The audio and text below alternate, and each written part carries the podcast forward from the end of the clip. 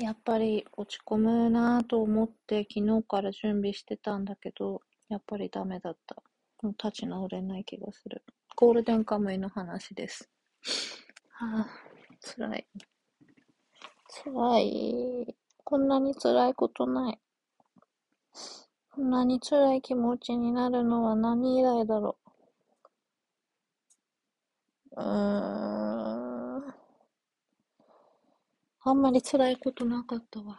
幸せな人だね。もう本当に今週のゴールデンカムイは辛い。辛い。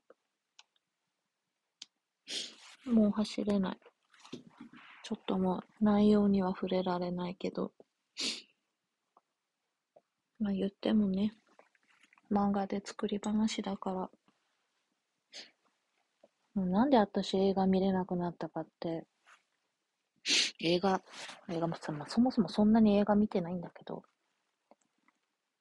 バイリンガルニュースっていう、あの、ポッドキャストを昔よく聞いてて、その中でたまにゲスト会があって、どういうゲストだっけ？名前忘れた。アーロンじゃなくて、なんとかって人が来た時に、ドキュメンタリーとノンフィクションしか見ないっつって。映画ってもう結局作り話でしょって言ってて、ああ、まあそうなと思ったんだけど、なんかその時、それが本当になんか、こう胸にね、来て、ああ、そうかってなって。ちょっと人のせいにしたわ。うん、でもなんとなくなんかそういうこと言われることがこう、そういう考え方が自分の中になかったから、ああ、そうよね。作り話なのよね、と思ってたけど、それからもう10年は経ってないか。5、6年 ?7 年 ?8 年？くらい？なんか、現実の方が作り話みたいで、ちょっとなんかね、映画見てる時ぐらい、穏やかな気持ちでいたいわって思う。別に作り話でもいいんじゃないですかって感じ。本当のこと、本当かどうかなんて誰が決めんの？ね。そういうこと思うよね。私は思うんだけど。ああ、割と本当のことを言っても信じてもらえないから、何が本当で何が嘘かとかちょっとわかんないよね。いや、わかるんだけど、もう、じゃあそう思うならそうなんじゃないですかって感じになっちゃうし。何の話だっけ？ゴールデンカムイが今週も辛かったっていう。で、まさかの来週もちゃんと普通に連載されるっていう。本当にもう。はあ。ハンターハンターぐらいずっと伸ばしたっていいのにな。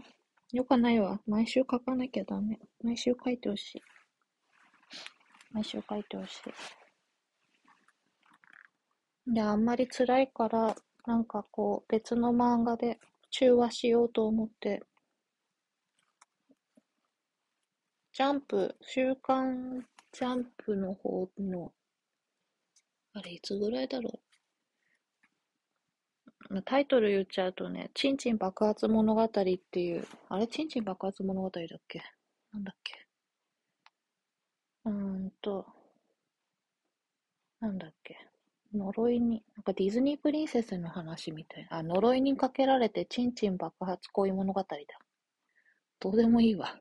いや、でもこれすごい名作。これはすごい漫画。本当にすごい。何がすごいって、一コマ目でもう話の大体を言ってるっていう。すごい。すごい。掴んでる。本当にもう、すごい。最初にどういう話かっていうのを分かりやすくするっていうのってすごいことだと思う。面白いんだよな。これはすごい読み切りだった。そう、読み切り。60ページぐらいの読み切りで。みんな、辛いことがあったら、ジャンプラで呪いにかけられてちんちん爆発恋物語読んだらいいと思う。ヒロインの女の子もすんごく可愛い。鳥山明の描く女の子みたいな、可愛い。はあ、なんか漫画最近、なんかあった。あれだ。あかね話だ。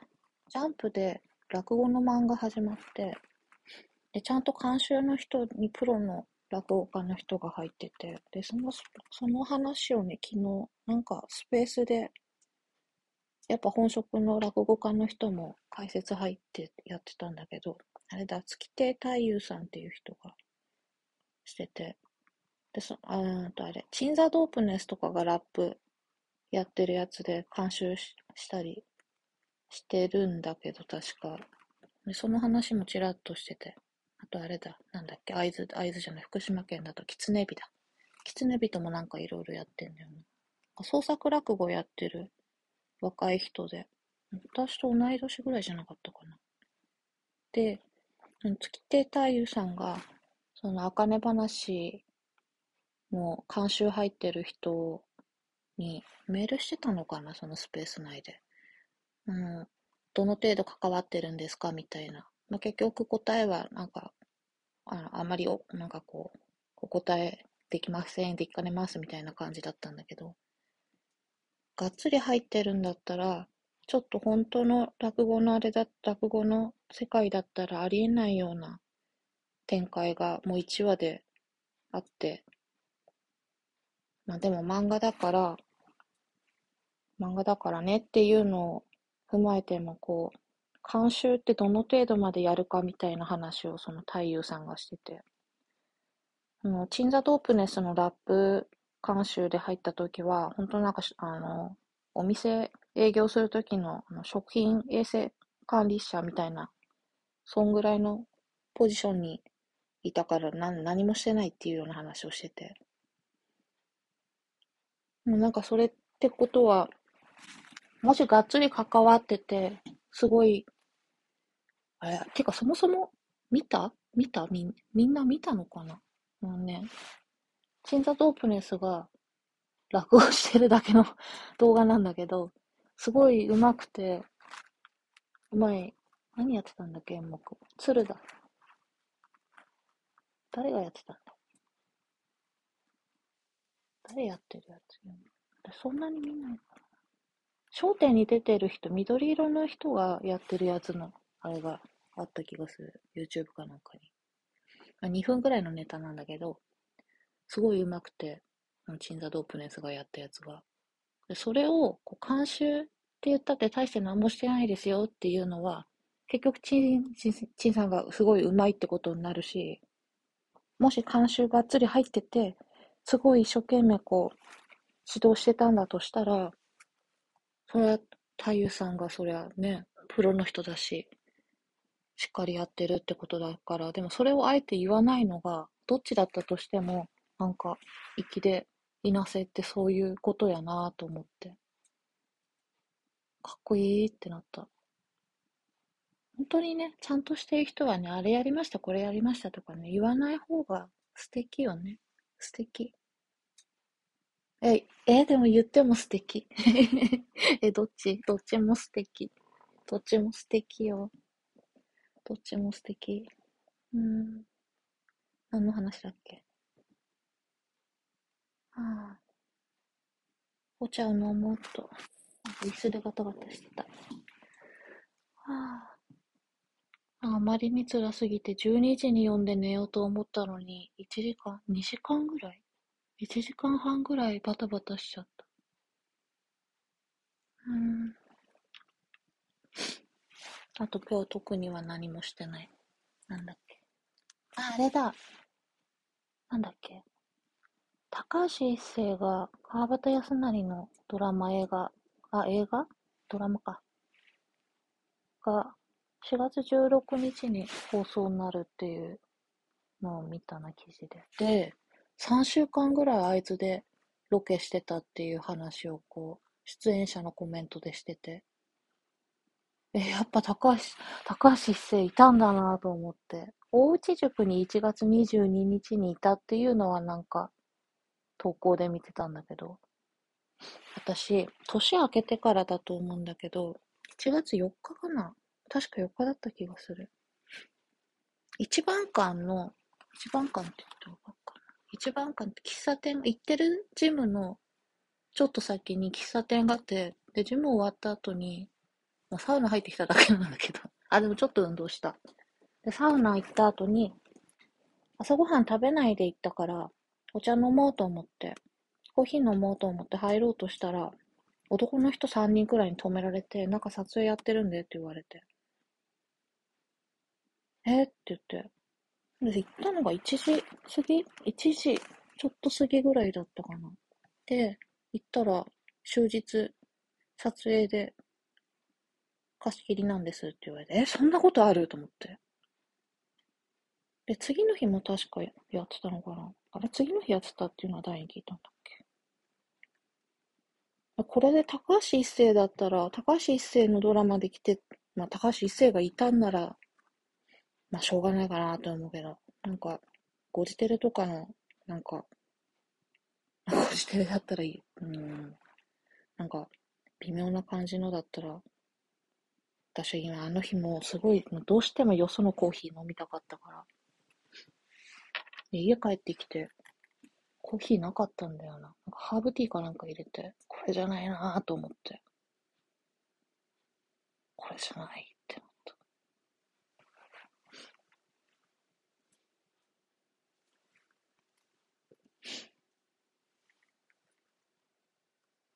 コーヒー屋さん。コーヒー屋、コーヒー屋さん。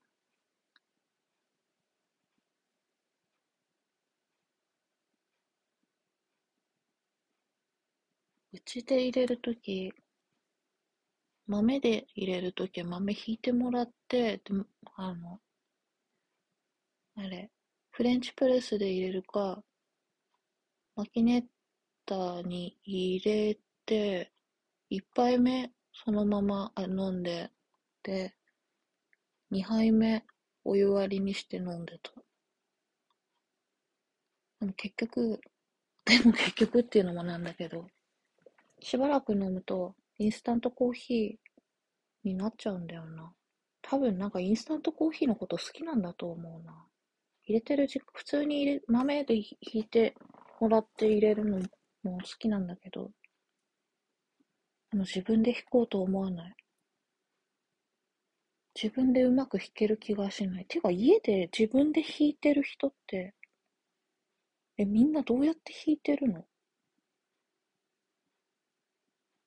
なんか私、刃物の扱いを大体信用してないから、お店屋さん以外で。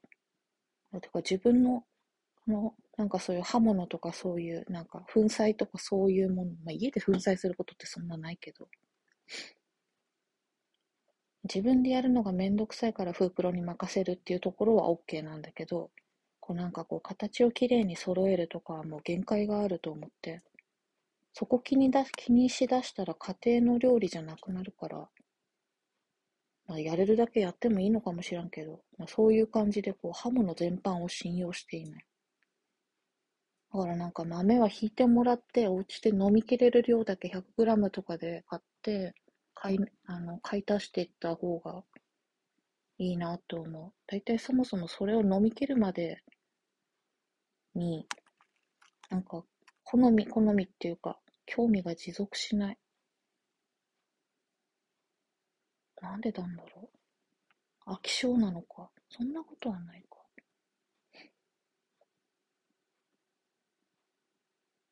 今のやつなくなったらちゃんとコーヒー入れようかな、自分で。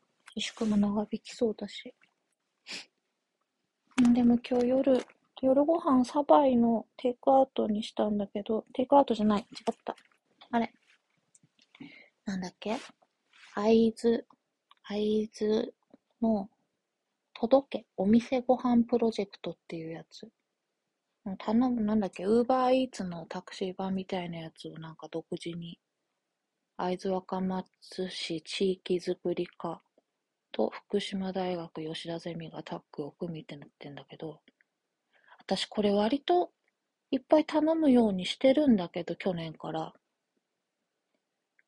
そもそも頼んで、ちゃんと届けてくれる、その、あその日っていうかね、てか、これ、このシステムをお店の人が理解してないのかちょっとわかんないんだけど、頼んで、その時すぐ持ってきてくれるのって、サバイと、あと、市役所前のカーンワナブ？なんかカレー屋さんだけなの？何なの？みんな。あの、まあ、あんまりね、名前出すのあれだけど、てかね、なんかその、お店一覧みたいなところに前日に頼んでくださいとか書いてるの。前日に唐揚げ弁当頼む、夜、この時間に食べたいなと思ってタクシー、タクシーで来てもらおうと思う人なんていないと思うんだよね。どういうことなの？みんな出前頼んだことないのか？もう、ま、なんかサバイを頼むために頼んでるような感じするもんな。なんとなく役場の前のそのカレー屋さんのところは昼間にお散歩して食べ行くのが美味しいカレー屋さんだから、なんか夜も飲めたりするのかな？まあ今夜やっていけないけど、てかお店で食べるのがちょっと微妙だから、行ってもいいいいとは思うんだけど、私は行かないかなって思って。うーん。なんで、で、前の日に昼ご飯なり夜ご飯なりを、その、出前、出前？まあ、出前だよね。予約しとくってそんなことないでしょだって。え、勉強会があるとかなの？業者とかなの？一括で頼むとかなの？そんなわけないよねって思っちゃうし。で、唐揚げ揚げとる時間やないのって思っちゃうし。まあ、いいんだけどね。てか、あの、近いから歩いて買いに行けっていう話なんだけど、まあそうなんだよね。でもそれ言ったらさ、それ言ったらしょうがないよねって感じだしさ。タクシーの業者さんも、お店屋さんも、お客さんもハッピーみたいな、そういうプロジェクト、え、揺れてね。プロジェクトなんじゃないのかっていう。どういうことなのこれ。そこそこいろんなお店入ってんだよな。てか大体のお店入ってんじゃないかなってぐらい入ってんだけど。なんかね、前の日に頼んでくださいとか、そんなわけないじゃん。前の日に唐揚げ気分だったのにさ、次の日も唐揚げ気分なんてことそんなないからね。うーん、まったくな。うーん。高橋一生、3週間も会津にいたってすごいな。3週間会津にいなさいって言われたら私結構辛いもんな。だから今結構辛い。だいぶ辛い。この辛さを、もしもピアノが弾けたなら、歌にしてるところだった。よかった、弾けなくて。うん。そう、高橋一生3週間も会津にいたら、テレビとか見たのかな？モーターランド縫製の CM とか見たのかな？どんな気持ちしたんだろう？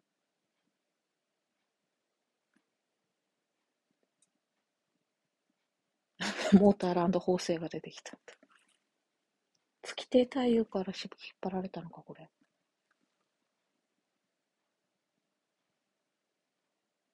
うん。高橋一生って昔見たドラマじゃない？映画に出てきたの？いろんなの出てはいるのか。あれだ。ラブマイライフって、大根ばっかり出てくる映画。悪い意味で。畑みたいな映画だった。おぎやはぎのおぎにやはぎ足して、小橋健二で薄めたみたいな役を、高橋一生がやってる。なんなんだっけな、あれ。LGBTQ 的なそういう、ん？そういう映画の作品の、だった気がする。2000年代ぐらいの映画。いや、今2000年代か。3世紀早く来たか。そんなことない。3世紀って結構経ってる。2000年代ってこれからだって900年ぐらい続くんじゃないのか900年以上続くか。それまで生きてるかな、私。生きてはいないね。生きてはいない。まあ、生きてるかもしれない。うん。よし。お茶飲んで寝よう。おやすみなさい。